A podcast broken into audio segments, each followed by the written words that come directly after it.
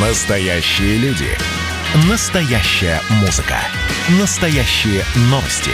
Радио «Комсомольская правда». Радио про настоящее. 97,2 FM. Кому на Руси хвалиться хорошо? История политического пиара с 9 века. Оказывается, Ярослав Мудрый был не таким уж мудрым, а святой Владимир был любителем гаремов и обладателем десятков незаконно рожденных детей. Юрий Долгорукий всего один раз попал в летопись и обеспечил бессмертие своего имени. А есть такие правители, чья единственная ошибка привела к полнейшему забвению. Как зарождался политический пиар на Руси? Слушайте совместный проект Владимира Мединского и радио «Комсомольская правда». Андрей Боголюбский. Князь, который сместил центр Руси. Андрей. Киев. Goodbye.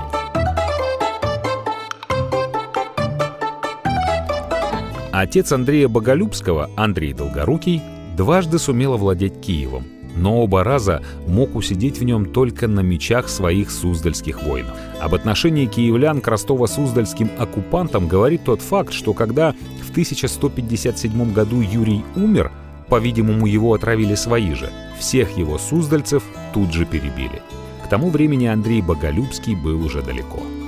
Юрий намеревался передать ему киевское княжение, поэтому Ростов и Суздаль он отдал своим младшим сыновьям. Но Андрей оказался первым русским князем, которого Киев не манил. Старая столица русской земли была заключена в порочный круг из притязаний, интриг и тайных сговоров. Этот круг Андрей бескомпромиссно разорвал, чтобы устроить новую столицу. Сам по себе политический ход очень сильный. Основать новый город и как бы начать все сначала. А заодно отринуть все старые ссоры и раздоры, не принимать в них участие. Споры вокруг Киева князья были вовлечены на протяжении поколений, а Андрей взял и уехал из него. Это было сделано демонстративно. Глядя с нашей точки зрения, этот пиар-ход потом успешно повторит с Санкт-Петербургом Петр I. Какая же это все-таки благодатная тема – новая столица. Новый центр сразу отменял старые правила. Больше не нужно было прислушиваться к мнению бояр и думать о том, как бы их не задеть а задев, ждать мести в виде полков соперника под городскими стенами или же яда в кубке. Позади у Андрея остался весь киевский клубок. Позади осталась и близость южных рубежей с непредсказуемыми половцами. Трудно представить себе более яркую демонстрацию отказа от старых правил, чем появление новой столицы.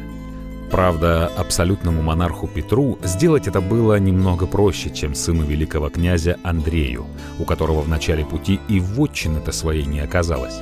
Единственным его начальным капиталом было происхождение и оригинальная пиар-концепция, прекрасно вписанная в менталитет общества средних веков. План совершенствовался по мере осуществления. Его первая стадия наполнена мистикой и истовой верой. Андрей – о послушании и краже. Летописец особо подчеркивает, что в Суздальскую землю молодой князь бежал без отцовского дозволения. То, что попутно он похитил церковную реликвию, нареканий, как ни странно, не вызывает. Вероятно, в сознании человека 12 столетия дальнейшие события придали всей затее с чудотворной иконой своего рода высшую рациональность. В основе исхода Боголюбского лежит интересная легенда в женском монастыре, близ Киева, была привезенная из Константинополя икона Богородицы. Авторство приписывалось самому евангелисту Луке. По легенде, по ночам икона сама отходила от стены и становилась посреди церкви, словно показывая, что ее надо переместить куда-то еще. Нам неизвестно, был ли Андрей сам автором легенды или просто воспользовался распространенным поверьем. Но известно, что князь подготовил священника, вынес чудотворную икону из монастыря и сразу после этого отправился в Суздальскую землю.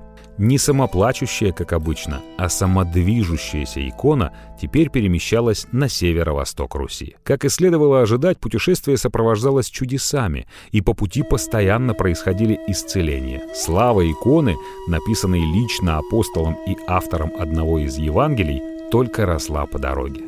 Чуть не доехали до древнего Ростова, как кони вдруг встали. В повозку, в которой перевозился драгоценный образ, запрягли свежих лошадей, но и те не смогли сдвинуть воз с места. Во все времена на Руси было принято приплачивать возницам за быструю езду. Но в данном случае, полагаю, отдельный бакшиш явно последовал за стояние. Помните, как в телефильме «Формула любви» герой в схожей ситуации спрашивал «За день карету починишь?» «Ясно. А за два?» «А всю неделю чинить сможешь?» «За день починить это могем», — отвечал смышленый кузнец. «И за два могем. А за неделю не, тут помощник нужен». В общем, здесь же решили ночевать. А утром князь вышел из шатра и объявил, что ему являлась во сне Богоматерь и приказала не вести ее икону в Ростов, а поставить во Владимире. Удивительно совпали содержание вещего сна и тайные планы Андрея, который, очевидно, с самого начала намеревался сделать столицей своего княжества новый город.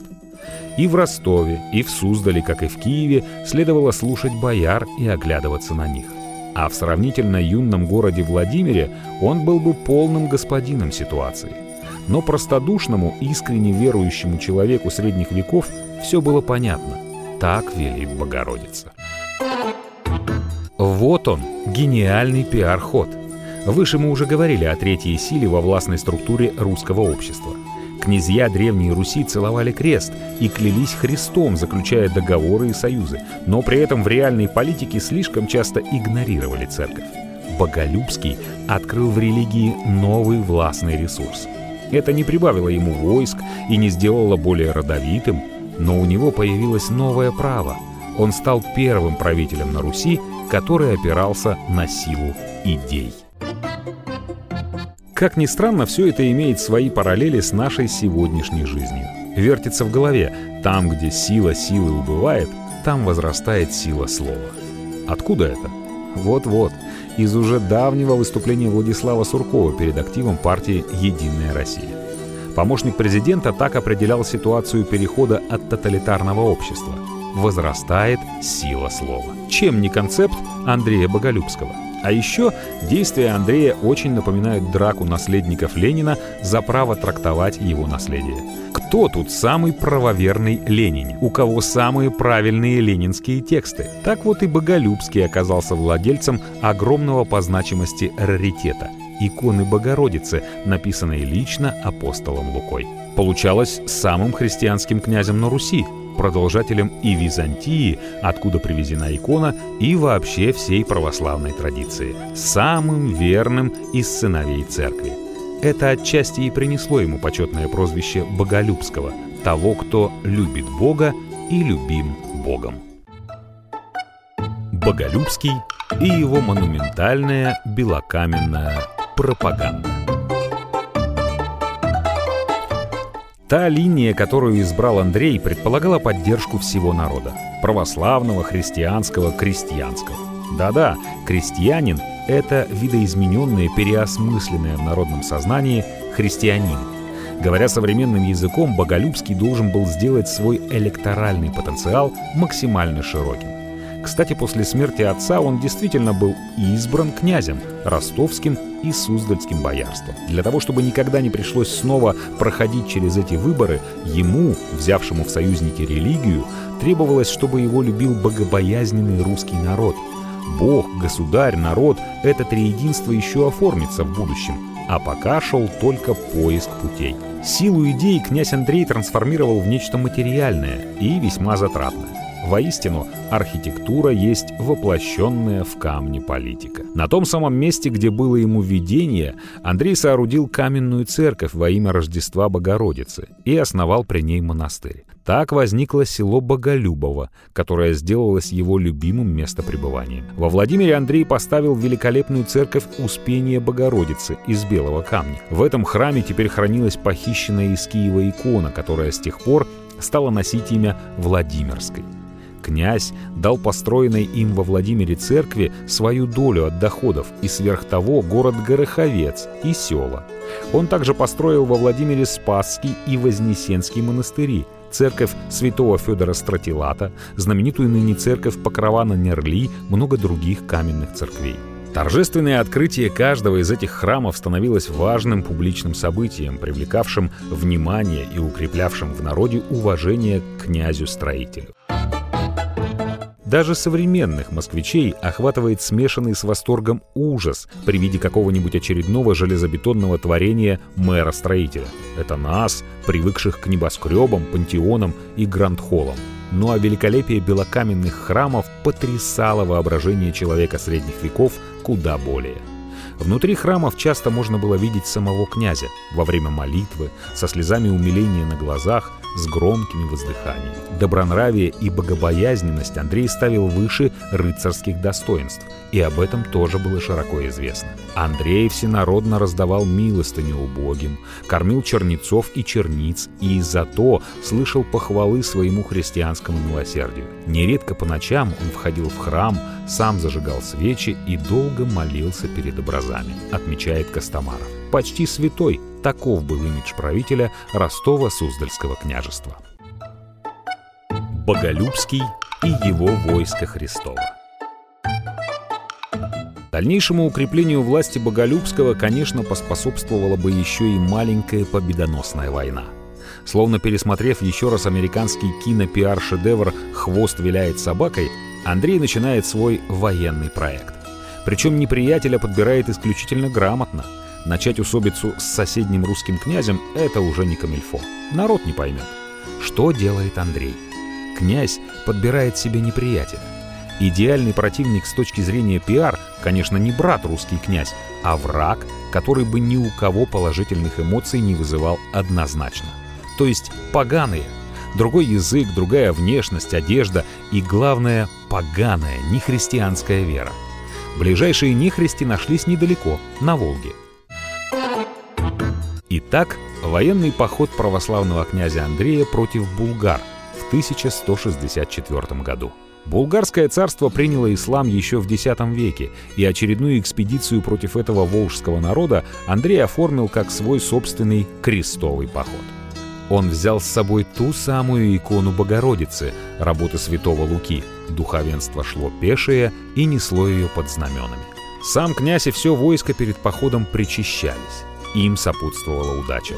Победа была приписана чудотворному действию иконы Богородицы.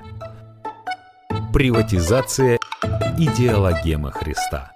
Как в 20 веке сначала Троцкий и Сталин присвоят себе идеологию марксизма, каждый в своей собственной версии. Потом Никита Хрущев приватизирует некое свое понимание марксизма. И так вплоть до Горбачева с его возвращением к ленинским нормам. Нет числа примеров этому в истории. Любопытно, что люди как бы и понимают, что идею присвоили и использовали. Но слишком уж сильна идея. Обычно она все равно действует. Ну вот, крышу снесло. Видимо, Андрей Боголюбский решил, что под высшей защитой ему можно на Руси все. И стал выходить из им же созданного образа. Когда великий князь Киевский по древнему обычаю посадил в Новгороде своего сына, Андрей собрал коалицию из 11 князей и пошел на Киев, поскольку у него было свое мнение о том, кто и как должен садиться на великокняжеский престол. Выдержки киевлян хватило только на три дня. Великий князь бежал, Киев был взят и подвергся двухдневному разграблению. Не было пощады ни старым, ни малым, ни полу, ни возрасту, ни церквам, ни монастырям. Зажгли даже Печорский монастырь вывезли из Киева не только частное имущество, но и иконы, ризы и колокола, отмечает хронист. Как-то не по-христиански. Конечно, здесь была политическая целесообразность. После разграбления и уничтожения Киев уже не поднялся как столица всей русской земли. Андрей посадил в нем на княжение своего младшего брата, определив, что в дальнейшем всегда будет сам решать, кому быть в исчезающей столице князем. Но политическая целесообразность начала разрушать тот образ христианского правителя, благодаря которому Андрею Боголюбскому удалось так много. Пастырь превратился в полицейского. Имидж князя, охраняемого самим Богом, еще работал. Но расплата не заставила себя ждать.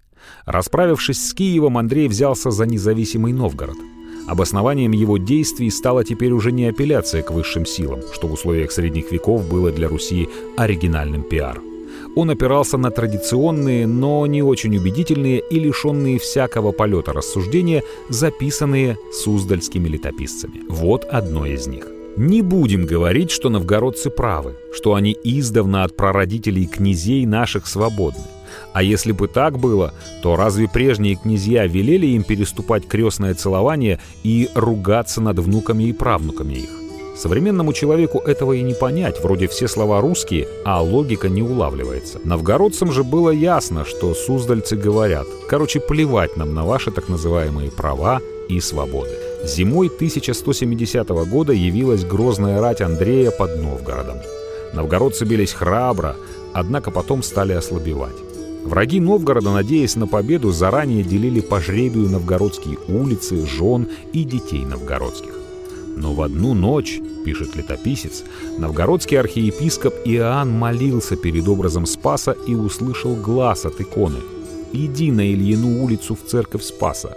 Возьми икону Пресвятой Богородицы и вознеси на забрало стены, и она спасет Новгород». Он так и сделал. Туча стрел посыпались на него, из глаз у образа потекли слезы и упали на филонь епископа. Тут, согласно летописной легенде, на суздальцев нашло одурение, как в иные времена на святополка окаянного. Они пришли в беспорядок и стали стрелять друг в друга. И побежали. Новгородцы наловили так много суздальцев, что продавали их в холопы за бесценок, в соответствии с нравами и бизнес-практикой того времени. Не правда ли что-то знакомое? С близкой по духу легенды Андрей Боголюбский начинал свой путь. Но стоило ему разрушить образ христолюбивого государя, как, фигурально выражаясь, икона отвернулась от него. Контрпропаганда XII века строилась более изобретательно, чем традиционно советская. У нас в магазинах колбасы нет, а у вас негров вешают. Но тоже предполагалась некая симметрия в ответе. Мораль. Нельзя безнаказанно попирать законы жанра. Андрей Боголюбский вышел из созданного им образа и тут же начал проигрывать. А созданное им пиар-ноу-хау успешно применили против него. Князь Андрей и Феодорец Белый Клобучок В глазах подданных власть Андрея Боголюбского еще вроде бы сохраняла свою божественную природу. Но в элите что-то разладилось. Зарвался – Теперь его открыто называли жестковыйным, то есть не наклонявшим головы, заносчивым, гордым. Князь всегда держал голову немного откинутой, глядя на собеседников гордо, непреклонно. Когда вскрывали раку с мощами Андрея во Владимире, у скелета оказались сросшимися несколько шейных позвонков. Человек, похороненный в Успенском соборе, при всем желании не мог бы держать голову и шею иначе. Так что летописец в своем определении «жестковыйный» назвал князя Андрея очень точно – Шея у него и впрямь была крайне жесткая в самом буквальном смысле. Летописец, конечно же, имел в виду совсем другое, да и все окружающие были уверены. Осанка князя доказывает вовсе не костную болезнь, а его страшное высокомерие, заносчивость. Теперь ему и жестковыйность припомнили. Ну и чувство меры потерял.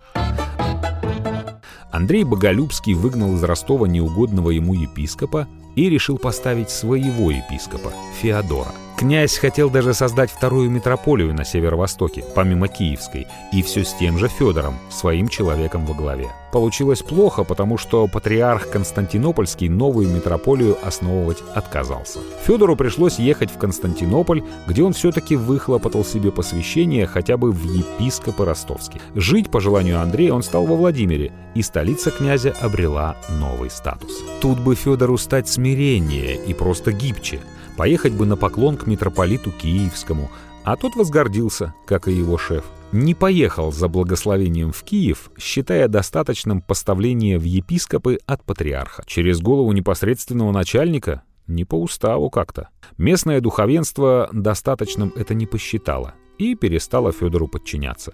Народ волновался. К тому же Федор отказался отправить жену в монастырь. Такова была обычная практика. Епископу подобает девство, и если священник становится епископом, то жену в монастырь. Дело житейское. За свое преступление Федор получил в народе презрительную кличку «Феодорец Белый Клобучок». Белый Клобук подобал священнику, имеющему приход и живущему в нем с женой. Эдак уменьшительно-пренебрежительно. Федор ответил репрессиями, закрыл церкви и запретил богослужение. В духе времени в подвале своего дома он мучил непокорных игуменов и пойманных обидчиков, тех, кто обзывал его «клобучком». Федор собственноручно рвал монахам бороды, рубил священникам голову, выжигал глаза, резал языки. Репутация у феодорца Белого Клобучка сложилась такая, что Андрею пришлось им пожертвовать, увидев, как растет народное возмущение. Отправил его к киевскому митрополиту, а тот поступил жестоко, но справедливо. Приказал отрубить злодею правую руку, отрезать язык и выколоть глаза. Вполне византийское, хотя и совсем не христианское решение проблемы. Так что с церковной автономией у Андрея не получилось. Хотел как лучше усилить свой имидж боголюбивого князя, которого поддерживает церковь, а получилось как всегда. Поддержал явного негодяя. С родней тоже вышли проблемы. Не желая междоусобиц, Андрей изгнал из Ростова-Суздальской земли трех младших братьев, и они вместе с матерью, византийской, кстати, царевной, отправились на ее историческую родину, в Константинополь. Император принял их по-родственному тепло. Потом Андрей изгнал с родных земель бояр, в чьей лояльности сомневался. Личная власть князя вроде бы укреплялась, но одновременно росла внешняя оппозиция. Противники князя были далеко, и никто не мешал им строить планы его свержения. Много позже, в 17 веке, французский король Людовик XIV построил под Парижем большой дворцовый комплекс «Версаль» и собрал там всю знать Франции, чтобы держать ее под постоянным контролем. А раньше те сидели по своим родовым замкам – Бургундиям, Нормандиям, Гасконям, Иль-Провансам и от безделья плели заговоры. Король кормил и поил своих аристократов, устраивал для них беспрерывные балы и фейерверки, а в нужный момент кого-то оперативно отправлял на войну. Благо воевала Франция в те времена постоянно. Все это делалось для того, чтобы аристократия всегда находилась на глазах и в королевстве не назрело никаких заговоров. Но это ноу-хау гораздо более поздних времен, и Боголюбскому оно было неведомо. О том, насколько призрачным стал былой благочестивый имидж князя, свидетельствует такой эпизод. После одного переворота в Киеве Андрей отправил туда своего приближенного, чтобы тот изгнал заговорщиков из столицы, разослав их в разные концы Руси. «А Мстиславу скажи так. Ты всему зачинщик, я не велю тебе быть в русской земле», — давал указание Боголюбский. Не пройдет и 800 лет, как вот так же отправят в эмиграцию Иудушку Троцкого. То есть Андрей Боголюбский был настолько уверен в своих силах, что полагал, одного его слова будет достаточно. Но времена уже были не те. В гордом Мстиславе не было показной покорности Льва Давидовича перед волей партии. Он приказал посланцу Андрея остричь волосы на голове и бороде, страшное оскорбление для Руси тех времен, и сказал «Передай от нас своему князю вот что. Мы тебя до сих пор считали отцом и любили, ты же прислал к нам такие речи, что считаешь меня не князем, а подручником и простым человеком. Делай, что замыслил. Бог всему судья. Типа, ты за кого меня, братец-кролик, принимаешь? Я, понимаешь, полноценный партнер по акционерному обществу «Киевская Русь», а не на зарплате у тебя тут сижу. Боголюбского уже укоряли перед Богом. И это не могло хорошо закончиться. Смерть в Боголюбове. Андрей по-прежнему жил в своем Боголюбове, но дела князя противоречили его прозвищу. Когда он велел казнить брата своего любимого слуги, тот стал подбивать дружков. Сегодня того, другого казнил, а завтра казнит и нас. Разделаемся-ка с этим князем.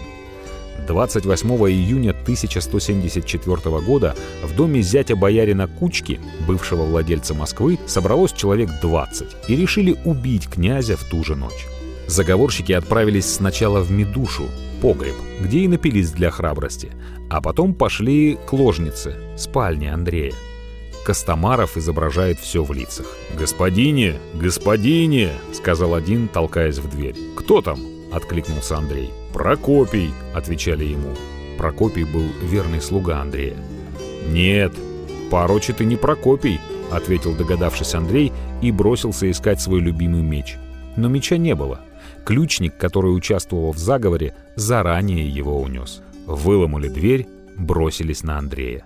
Семеро профессиональных воинов с мечами и копьями ворвались в спальню, стали рубить и колоть князя. Но князь сам набросился на них, так отчаянно, что даже свалил одного из нападавших. «Нечестивцы! Какое зло я вам сделал!» — кричал князь. Убийцы кинулись прочь, унося с собой лежавшего на полу человека. Только на улице при свете луны и звезд, ведь стояла ясная июньская ночь, убийцы поняли, что ошиблись, взяв не того. Тут раздались громкие стоны. Голос князя Андрея звучал в ночи. Убийцы кинулись назад. Но князя в спальне не оказалось. Кровавый след помог убийцам найти его, уже почти спасшегося где-то под лестницей в горнице. Сделав свое дело, убийцы беспрепятственно ушли. Почему никто не помог князю? Ну ладно, ключник его предал. А как же молодшая дружина, сотни профессиональных воинов, каждый из которых всем был обязан Андрею Боголюбскому? Наверняка во дворце была охрана. И ответ может быть только один, довольно грустный. Охрана тоже изменила своему князю. Пусть и не убивали благодетеля, но и не спасли когда он со стонами, пятная собственный дворец кровью, пытался спрятаться под сени. А потом дали убийцам удалиться. Православная церковь канонизировала князя Андрея, и его мощи в роскошной гробнице находились в Успенском соборе во Владимире. Уже в 20 веке советский историк написал «Революционный народ не почитает мощей, и многие мощи, служившие раньше для обмана верующих, были публично вскрыты и ликвидированы. При этом нередко выяснялось, что в гробнице святого лежали вовсе не человеческие кости, а кости животных. Но только вот ведь не задача. Исследование костей скелета, несколько столетий пролежавшего в Успенском соборе, полностью подтвердило – это скелет Андрея Боголюбского. Более того, изучение скелета позволило объяснить некоторые странности в описании летописца – у историков давно были сомнения, не преувеличил ли летописец героизма князя Андрея. Мог ли человек в 64 года безоружный оказать такое эффективное сопротивление нескольким опытным воинам? Но исследование показало, это действительно был князь Андрей. Просто с физподготовкой у князей тогда было получше, чем у любого рядового дружинника. Это много позже, в галантные времена, не говоря уже о современности, физически хилый монарх мог легко удержать трон. В XII веке это было немыслимо. А в Успенском соборе лежал человек, чей скелетный возраст был меньше паспортного, как высказались ученые на профессиональном жаргоне. Физиология и физическая мощь Андрея Боголюбского в момент смерти соответствовала не 64, а скорее 50-55 годам пост-пиар Боголюбского.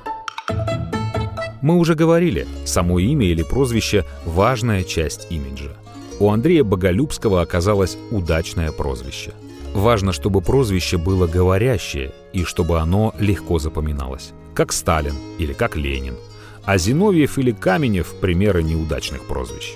Когда экскурсовод произносит прозвище князя Андрея где-нибудь в пределах Золотого кольца – то просвещающаяся публика среди обрушившегося на ее голову обилия дат, имен и названий запоминает именно князя Боголюбского. Слово «боголюбский» — не пустой звук — а так как богоугодное прозвище досталось ему по результатам всей его деятельности, можно сказать, что Владимирский князь сам добился того, чтобы остаться на слуху и через 9 веков. Для православных его имя имеет особое значение. Заступница Москвы, икона Владимирской Богоматери, пришла к нам из Киева именно благодаря Боголюбскому. Воцерковленные люди знают, что празднества в честь Владимирской иконы Божьей Матери совершаются три раза в год и забыть Боголюбского, чье имя связано с символом православия, получается просто невозможно. Мы привычно считаем летописцев историками, но чем дальше от нашего времени, тем меньше историографии и больше идеологии. От Карамзина до Нестора исторические источники правильнее следует называть документами по идеологии, а самые старые летописцы — просто работники идеологического отдела Киевского обкома партии. Летописей было много. Каждая состояла из множества других, более ранних, у каждой из которых когда-то был свой автор. Билл Гейтс с ума бы сошел от того отношения к авторскому праву, которое практиковалось летописцами. И при этом их работа чем-то очень напоминает сегодняшнее отношение к информации, существующее в интернете. Скопировал текст, что-то поправил по своему вкусу или по прямому заказу, вставил на свой сайт, и он уже как бы твой. В результате тексты становятся общенародной собственностью. Но некоторые фигуры профессионального древнерусского пиар нам известны. Его труд «Повесть временных лет» охватывает несколько веков русской истории и до сих пор служит главным источником сведений о Киевской Руси. Летопись кончалась 1110 годом и, как считается, была дописана в 1111 году. Нестор был иноком Киевско-Печорского монастыря и летописцем Святополка. Историко-географическое введение в историю Киевской Руси от 5-6 веков нашей эры до 860 года изложено в повести с небывалой широтой и достоверностью. В повести временных лет нет легендарных Чеха, Леха и Руса, привычных для западнославянских хроник. Нет, значит, одной из наиболее известных и распространенных мифологем о трех славянских братьев, имена которых явно возникли от названий этнических общностей, основателями которых были братья. Зато у Нестора указаны все действительно существующие крупные союзы племен в области первоначального расселения славян. Очень интересно то, что между древнейшими русскими летописями и британскими хрониками XII-XIII веков есть несомненное сходство. Некоторые ученые полагают, что сходство это возникло благодаря тому, что экземпляры повести временных лет попали на Запад. При описании княжений Святополка и его отца Изяслава Нестор сглаживает острые углы, представляя своего князя и всю его княжескую ветвь в самом выгодном свете. Нестор был в тисках. С одной стороны, собственной совести и стремления описать правду. С другой, объективно он все видел сквозь призму своего князя и вольно или невольно сквозь эту призму описывал события недавней истории. Кстати, не надо забывать, что повесть временных лет нельзя было купить в книжном магазине или скачать в интернете. Доступ к тексту имела публика избранная и посвященная.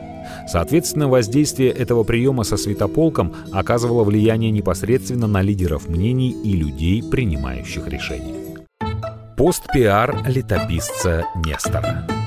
Еще одно последнее сказание, и летопись окончена моя. Исполнен долг, завещанный от Бога мне грешному. Недаром многих лет свидетелем Господь меня поставил и книжному искусству вразумил.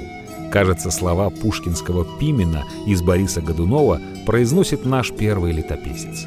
Благородный седовласый старец, выводящий строки гусиным пером при свете свечи. Таков образ первого пиарщика на Руси. Он и до сих пор таков. Сильвестр первый, кто не справится или расторжение контракта.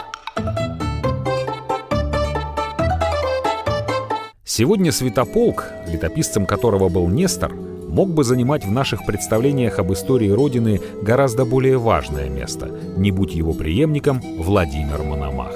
Как мы помним, Владимир любил фиксировать свои успехи и недостатки соперников и относился к этому делу серьезно. Став великим князем, он взялся за государственную летопись, написанную при его предшественнике Святополке – Мономах изъял летопись из Печорского монастыря и передал ее в свой придворный монастырь. Его игумен Сильвестр закончил свою переделку в 1116 году. Мономах остался недоволен, разобиделся на Сильвестра и даже временно прекратил оказывать монастырю спонсорскую помощь. Если бы нашей темой не был пиар в русской истории, малозаметную фигуру Сильвестра, как и ряд других, не стоило бы упоминать. Но для нас любопытен первый зафиксированный конфликт между заказчиком и текстовиком-исполнителем, который завалил работу. Ну, по крайней мере, в понимании заказчика – Мономаха. Мстислав во главе команды. Историю переработок повести временных лет досконально изучил академик Шахматов – и сегодня мы можем с уверенностью говорить, что после Сильвестра текст попал к сыну великого князя Мстиславу, которому Мономах и поручил новое редактирование. Мстислав исходил из политической ситуации своих дней и для начала переделал введение. Уцелевшие отрывки свидетельствуют, что выкинуто было многое, касавшееся зарождения государства Руси. В летописи тогда и появилась легенда о призвании в Новгород князей-варягов. Зачем? Нужна была историческая аналогия событиям 1113 года, когда в Киеве не было порядка и был призван князь со стороны. Идея с варягами оказалась плодотворной. На протяжении столетий будут плодиться разнообразные спекуляции на эту тему. А началось все тогда, в Киеве между 1116 и 1118 годами с целями прагматическими и узкополитическими. Так и в 20 веке Карлу Марксу и Ленину приписывались прямо противоположные точки зрения, в зависимости от того, какую политику предполагалось проводить. То Ленин был за кооперативы, то против кооперативов. То Карл Маркс был сторонником концентрации власти в руках вождя, то Карл Маркс был категорически против сосредоточения власти в одних руках и всегда стоял за коллегиальные методы. Вожди и учителя могли переворачиваться в гробах и мавзолеях сколько угодно, а их высказывания совершенно по другому поводу все равно использовались для оправдания текущей политики. Летопись Нестора, справедливо выдвигавшая с самого начала русской истории на первое место Киев и наделявшая варягов отрицательными чертами, летопись, отводившая Новгороду крайне скромное место небольшой северной фактории, не могла понравиться Мстиславу, породнившемуся со всеми варяжскими королевскими домами, князю, проведшему два десятка лет в Новгороде, пишет академик Рыбаков. В новой редакции Новгород вдруг неожиданно стал важнейшим и крупнейшим русским городом, которым он, кстати, и был, но только не в IX, а в XII веке. Существует и другое мнение о роли Новгорода в ранней русской истории. Профессор Буровский в своей книге «Отец городов русских» пишет, что Новгород и в IX веке был городом не ниже Киева, и главнее Киева политически – князь всей Древней Руси наследника слал начинать княжить в Новгород. Новгородцы не раз брали Киев, а Киев не брал Новгорода ни разу. Спорить о фактах истории не будем. Это книга о пиар в истории, а не о самой истории как таковой. Но тут высвечивается любопытное обстоятельство. Буровский отражает мнение в основном петербургских историков и археологов. А академик Рыбаков – провозвестник позиции так называемой «московской школы».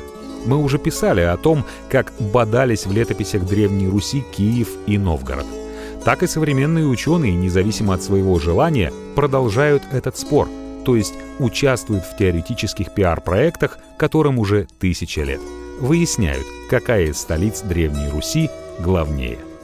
Такой региональный промоушен нужен был и для того, чтобы придать большее значение наработанным связям Мстислава с новгородскими олигархами – Летопись поднимала новгородскую региональную элиту, создавая противовес элите киевской. Да, мы еще помним аналогичную шутку «Малая земля – главное событие Великой Отечественной войны». А тому, кто брежневские времена не застал, расскажем в двух словах, что в условиях намечавшегося культа личности Брежнева партийные идеологи стали подгонять историю войны под боевой путь дорогого Леонида Ильича. Вышла под его именем книга воспоминаний «Малая земля». События с плацдармом на мыс Хака действительно героические, но по меркам Великой Отечественной войны малозначительный боевой эпизод. В нем уравнивались по значению чуть ли не со Сталинградской и Курской битвами. А замполит полковник Брежнев, соответственно, после освещения этих событий становился значительной фигурой среди советских военачальников. Немцы опять наступают. «Что будем делать, товарищ Жуков?» – спрашивает Сталин. «Не знаю, товарищ Верховный Главнокомандующий.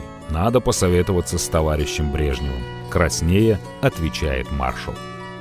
Между тем, советский читатель конца 70-х годов 20 -го века был не столь наивен, как житель Киевской Руси. Официально насаждаемая новая уточненная историография Великой Отечественной войны вызвала откровенные насмешки в обществе и дала прекрасный повод для бесконечных анекдотов. «Что, старик, зачем пришел?» — стучит кулаком по столу райкомовский портработник, принимая у себя в кабинете седого ветерана. «А что ты делал, гад, в 43-м, когда лучшие люди на передовой, на малой земле родину от фашистов спасали, а? Под Сталинградом в окопах отсиживался, крыса тыловая». Фальсификация русской летописи, проведенная при Мономахе в определенных политических целях, производила впечатление на современников и на историков, которые впервые знакомились с повестью временных лет. Так появилась варяжская, нормандская теория происхождения русского государства, по которой само имя Руси связывалось с варягами. Однако методы фальсификаторов в те времена были еще грубоваты, и позднейшие исследования обнаружили и следы, и причины переделок. Петр Бориславич, боярин от пиар. Знатный боярин, Киевский Тысяцкий Петр Бориславич был не только создателем летописи, но и ее героем. В силу своей должности и статуса он, ясно дело, пользовался источниками, которые не были доступны простым смертным монахам. Анализировал договоры, письма князей и королей, документы из захваченных у врага архивов, дневники военных походов – записи заседаний Боярской думы и важных княжеских съездов. Читатели сегодня охотно поглощают газетные статьи, основанные на рассекреченных документах. А тогда это производило ошеломляющее впечатление. У читателя создавалось ощущение приобщенности. Вообще же взгляд столичного мэра, именно такой была должность Бориславича, отличался широтой, которая соответствовала масштабу этой личности. Экс-мэр Лужков тоже, как известно, нередко грешил публицистикой. Видимо, много философских мыслей вызывало пребывание на этом непростом посту. У Петра Бориславича получалась уже не просто летопись, а отчасти и мемуары. Его труд пестрит речами, сказанными якобы по тому или иному поводу. Вероятно, с помощью этого приема Петр Бориславич раскрывает собственные представления о том, как должно все выстраиваться на Руси. Эта политическая программа состоит в следующем. Князь управляет делами княжества, включая вопросы войны и мира, совместно с боярами, живущими в Стольном Граде. Его прерогативами является правосудие и забота о расправе земской, управлении.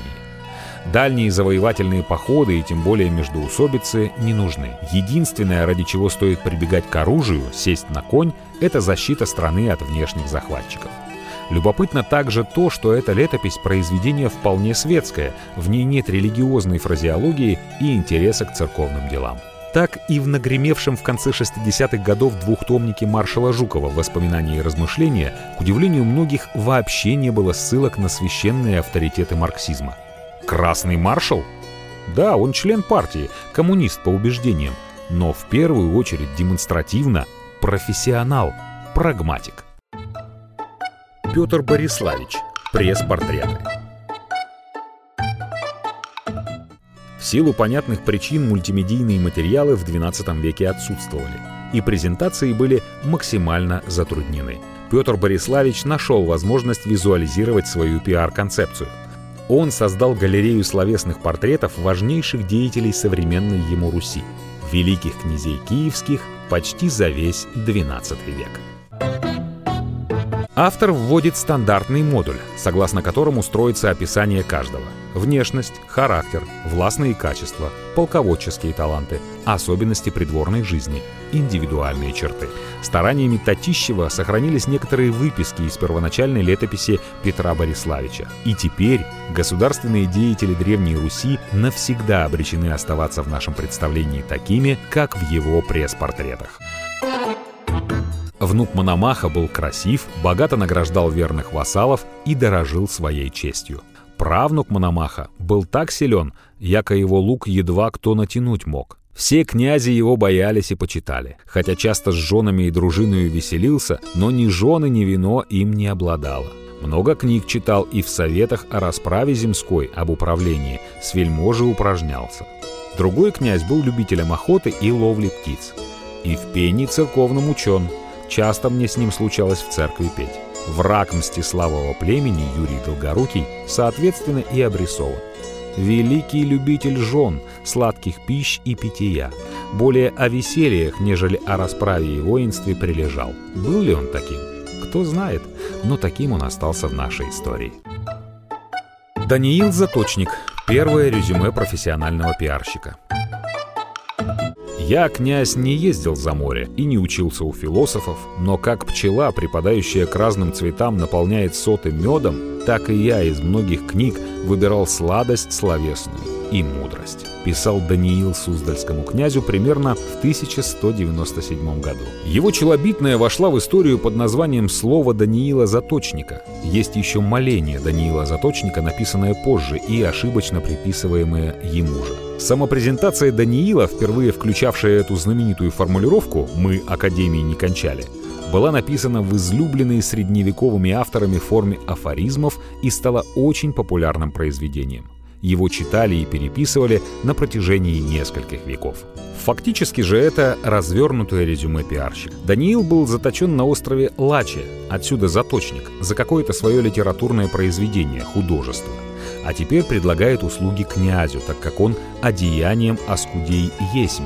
А теперь предлагает услуги князю, так как он одеянием оскудей есмь, но разумом обилен. Он был ранее дружинником или монахом и, возможно, вел летопись при дворе Всеволода Большое Гнездо. Даниил Заточник хорошо продумал план своего возвращения из ссылки. Челобитную он составил настолько избирательно, что становится ясно, такому профессионалу нечего делать в северной глуши. Его надо поскорее возвратить туда, где кипит политическая жизнь.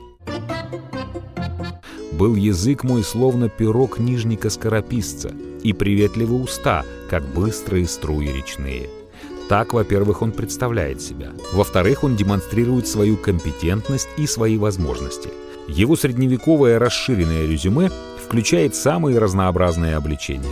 Тиунов, притесняющих мелких феодалов, средний класс того времени, богачей, которых слушают только из-за денег, послов, которые вместо исполнения дипломатических дел проводят время в дому Перовном. Таким образом, князю свои услуги предлагает профессионал, который владеет материалом и не побоится отстаивать интересы высшей власти в боярском окружении. Наконец, блестящий стиль, которым все это изложено, не просто должен был понравиться князю. Даниил, очевидно, рассчитывал на то, что его слово получит распространение, будет переписываться и в любом случае дойдет до адресата, верховного князя. Вероятно, он все правильно рассчитал. Во всяком случае, до нас дошло.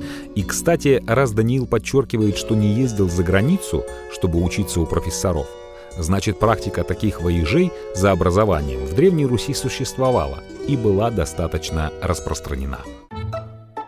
Автор слова. Гений литературы на службе пиар. Слово о полку Игореве – гениальная поэма и величайшее произведение древнерусской литературы. Попытка вписать ее в рамки нашей концепции «взгляд на русскую историю через пиар» была бы безответственной и покоробила бы очень многих, кто привык черпать из слова уверенность, силу, вдохновение если бы не одно «но». Гениальный автор слова сознательно выполнял задачи в области пиар. Отдавая дань великому памятнику, мы не будем говорить о его литературных достоинствах, а сосредоточимся именно на нашем предмете. Автор слова остался неизвестен, есть лишь много предположений, кем он мог быть. Среди них нет ни одного достоверного. Известна дата и место создания произведения. Слово о полку Игореве было написано в 1185 году в Киеве. Это многоплановое произведение можно назвать и политическим трактатом. Широта взглядов автора поразительная.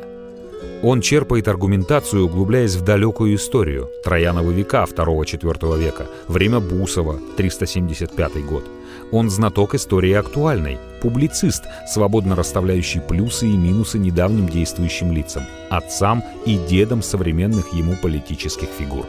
Он аналитик и прекрасно разбирается в текущих событиях, выделяя в них главное. Центральной частью всего произведения становится «золотое слово», обращение к разным князьям. Это горячий патриотический призыв вступить в стремя за русскую землю. Информационный повод Неудачный поход Новгород-Северского князя на половцев дает возможность вложить в уста великого князя Киевского Святослава публицистически заостренную и концептуально выверенную речь о необходимости единства в борьбе с внешним врагом. Между тем, Святослав в действительности не был сильной фигурой на шахматной доске русской политики, управлял только столичным городом. Его главенство над русской землей представляло собой лишь формальность.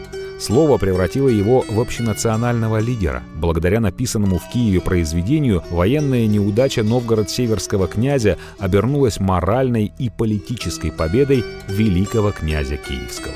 Талантливый человек, как известно, талантлив во всем. Гениальный автор слова сделал гениальный пиар не самому сильному и, если честно, не самому привлекательному деятелю современной Руси. В начале было слово – Постпиар его автора. Удивительно, мы даже не знаем его имени и при этом считаем чуть ли не главным человеком 12-го столетия. Он написал небольшое произведение по объему менее половины авторского листа. Это полоса в ведомостях или в иной крупной газете. Но значение слова огромно.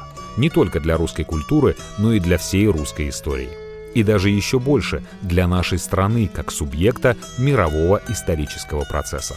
Дело в том, что загадочные обстоятельства обнаружения рукописи слова и скорой гибели оригинала в московском пожаре 1812 года почти сразу породили подозрения в его подлинности.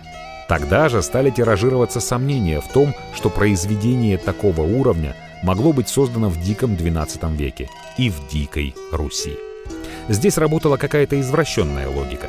Логика людей, воспитанных на черных мифах о России, на европейничании, тех, кого когда-то нарекли подкинутым сословием. Разве могла варварская Русь породить столь превосходное явление культуры? Первые скептики просто не могли предположить, что слово лишь отражало реальный уровень высокого развития нашей страны в XII столетии. В дальнейшем отрицание подлинности слова сложилось даже в определенную школу.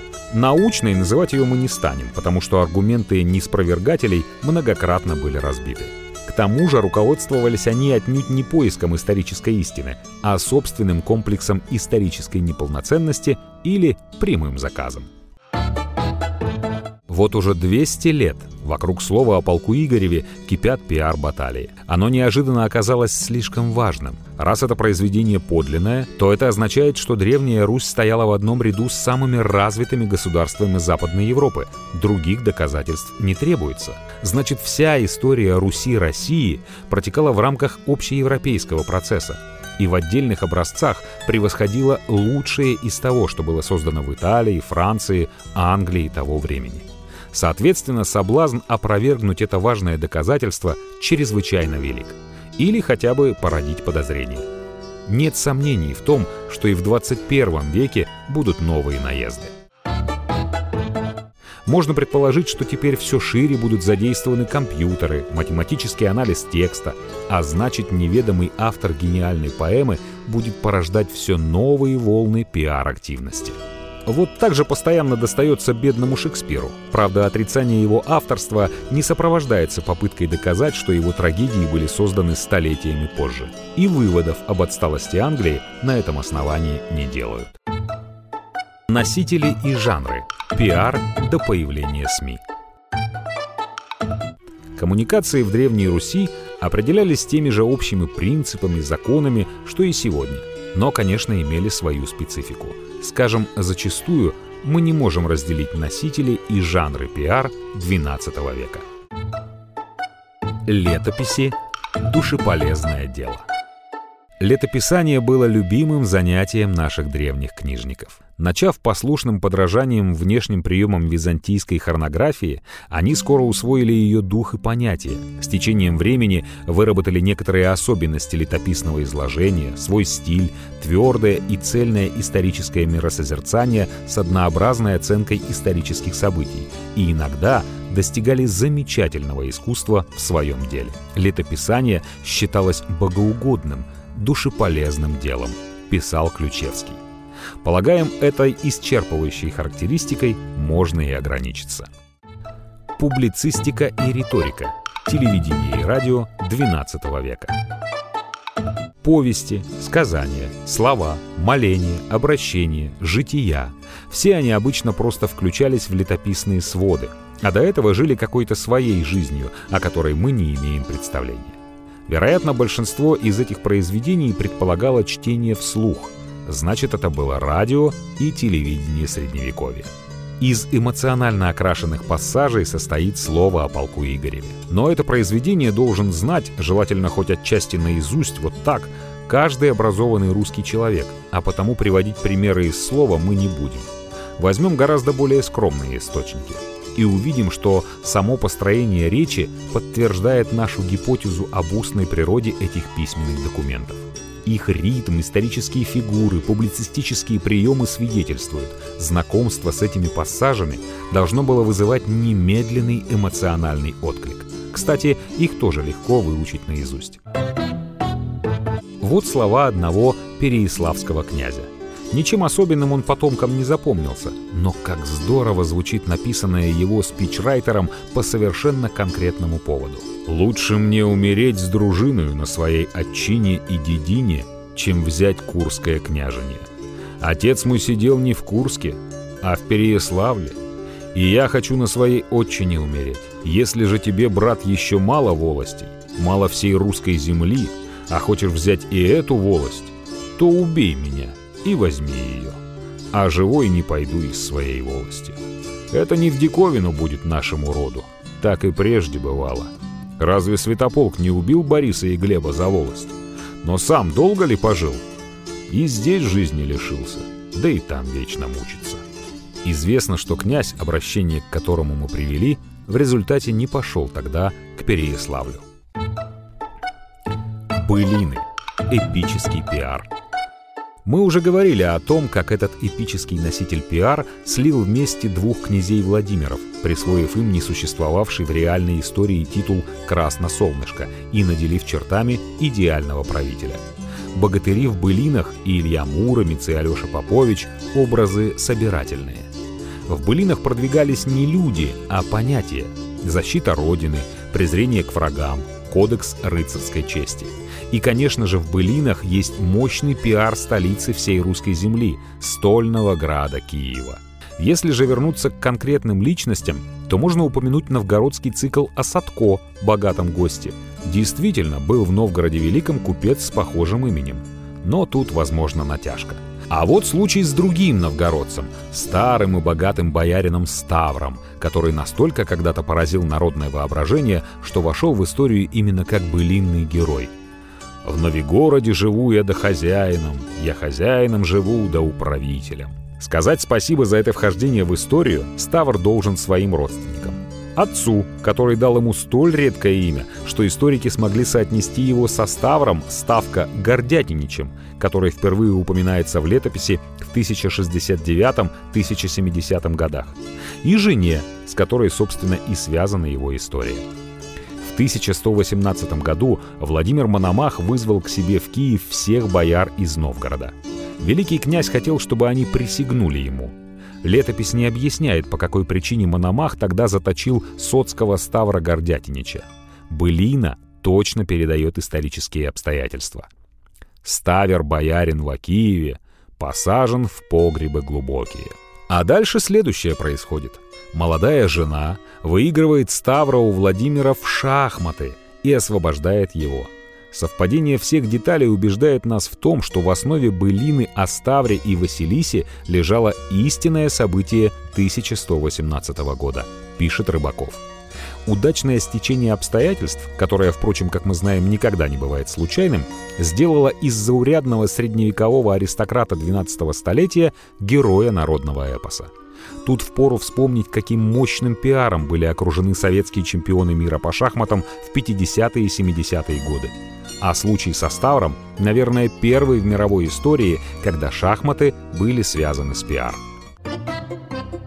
В 20 веке перед войной в поисках новой эпичности и народности попробовали повторить достижения средних веков и создать по полной аналогии с былинами наши, советские былины – новины. Народная сказительница Марфа Семеновна Крюкова, сочинявшая новины, даже стала в 1939 году членом Союза советских писателей. Вожди Ленин и Сталин, маршалы Буденный и Ворошилов, как предполагалось усилиями былинников речистых, смогут заменить сомнительных в смысле своего социального происхождения богатырей. Как у нас в Москве Каменный, а в том ли Кремле да во крепкоем, во тех ли теремах высоких там живет наше красное солнышко Иосиф Досвет Виссарионович. Но не прижилось. Вот вы написали хорошую книжку «Мать». А можете ли вы написать еще одну хорошую книжку «Отец»? Спросил как-то Сталин Горького. Вдохновения не хватает, скромно ответил великий пролетарский писатель. Анекдот. Политическая карикатура на полях. В XII веке на полях летописей появляются рисунки остро-политического характера. Сюжеты для иллюстраций отражали воззрение летописца даже больше, чем текст. В нем автор должен был все-таки придерживаться фактической точности изложения. В миниатюрах он мог отражать свое личное, эмоциональное отношение к кому-то или чему-то. В миниатюрах летописи Никона из Тмутаракани видна враждебность к Ярославу Мудрому и его старшему сыну Изяславу. А художник, иллюстрировавший летопись Изяслава, отомстил Никону, изобразив его в виде осла на месте игумена в церкви. Глубокий знаток средневековых рукописей академик Рыбаков рассказывает – мы можем судить о том, что киевская летопись Петра Бориславича была иллюстрированной. Нигде в тексте Радзивилловской летописи не говорится об участии княгини в убийстве Андрея Боголюбского. А на рисунке мы видим помимо бояр-убийц княгиню, несущую отрубленную руку своего мужа. Другие источники подтверждают участие княгини в заговоре. На полях есть иронические прорисовки. Собака, свары князей, кот и мышь, удачный поход, обезьяна, испуганные язычники – лев, которого бьют дубиной, поражение Юрия Долгорукова, имевшего на гербе льва. В 1136 году черниговские князья начали новую кровавую усобицу. И тогда же на полях киевской летописи неизвестный художник изобразил воина, пронзающего кинжалом себе грудь. Рисуя воина-самоубийцу, он не имел в виду какого-то определенного князя. Он мыслил шире. В те годы о междуусобных войнах говорили «Почто сами ся губим?» Этот образ стал графическим эпиграфом к повествованию о распаде Киевской Руси. Век слова. Резюме. Фигура XII века на Руси для нас, несомненно, Мономах. Без пиара он бы не достиг своих целей, и даже если бы достиг, мы бы о нем не узнали. Этот князь последовательно занимался самопиаром. Воздействие на общественное мнение осуществлялось через летописи и средневековую публицистику, письма, обращения. В результате у Владимира Мономаха сложился самый позитивный имидж. Удачник века Юрий Долгорукий. Слава основателя Москвы построена на одной строке в летописи «Приди ко мне, брат, в Москву». Но и этого оказалось достаточно. Неудачник века Иван Берладник. О его феерических приключениях сочинять бы романы и снимать фильмы, а его практически забыли. А все от отсутствия пиара. Провал века Андрей Боголюбский. Ряд неудачных действий, которые противоречили старательно созданному имиджу христианского правителя Северо-Восточной Руси, сначала привели к его размыванию образа, а затем и к краху Боголюбского – и к гибели этого князя-новатора. Явление века — первые профессиональные пиарщики. Причем в XII веке известны их имена — большая удача для нашего исследования. А их работа сразу стала напоминать ту, которой занимаются сейчас в пиар-агентствах и соответствующих службах и отделах компаний. Предпринятая тогда же перелицовка повести временных лет преследовала политические цели момента, но отзывается до сих пор. Например, теорией норманизма.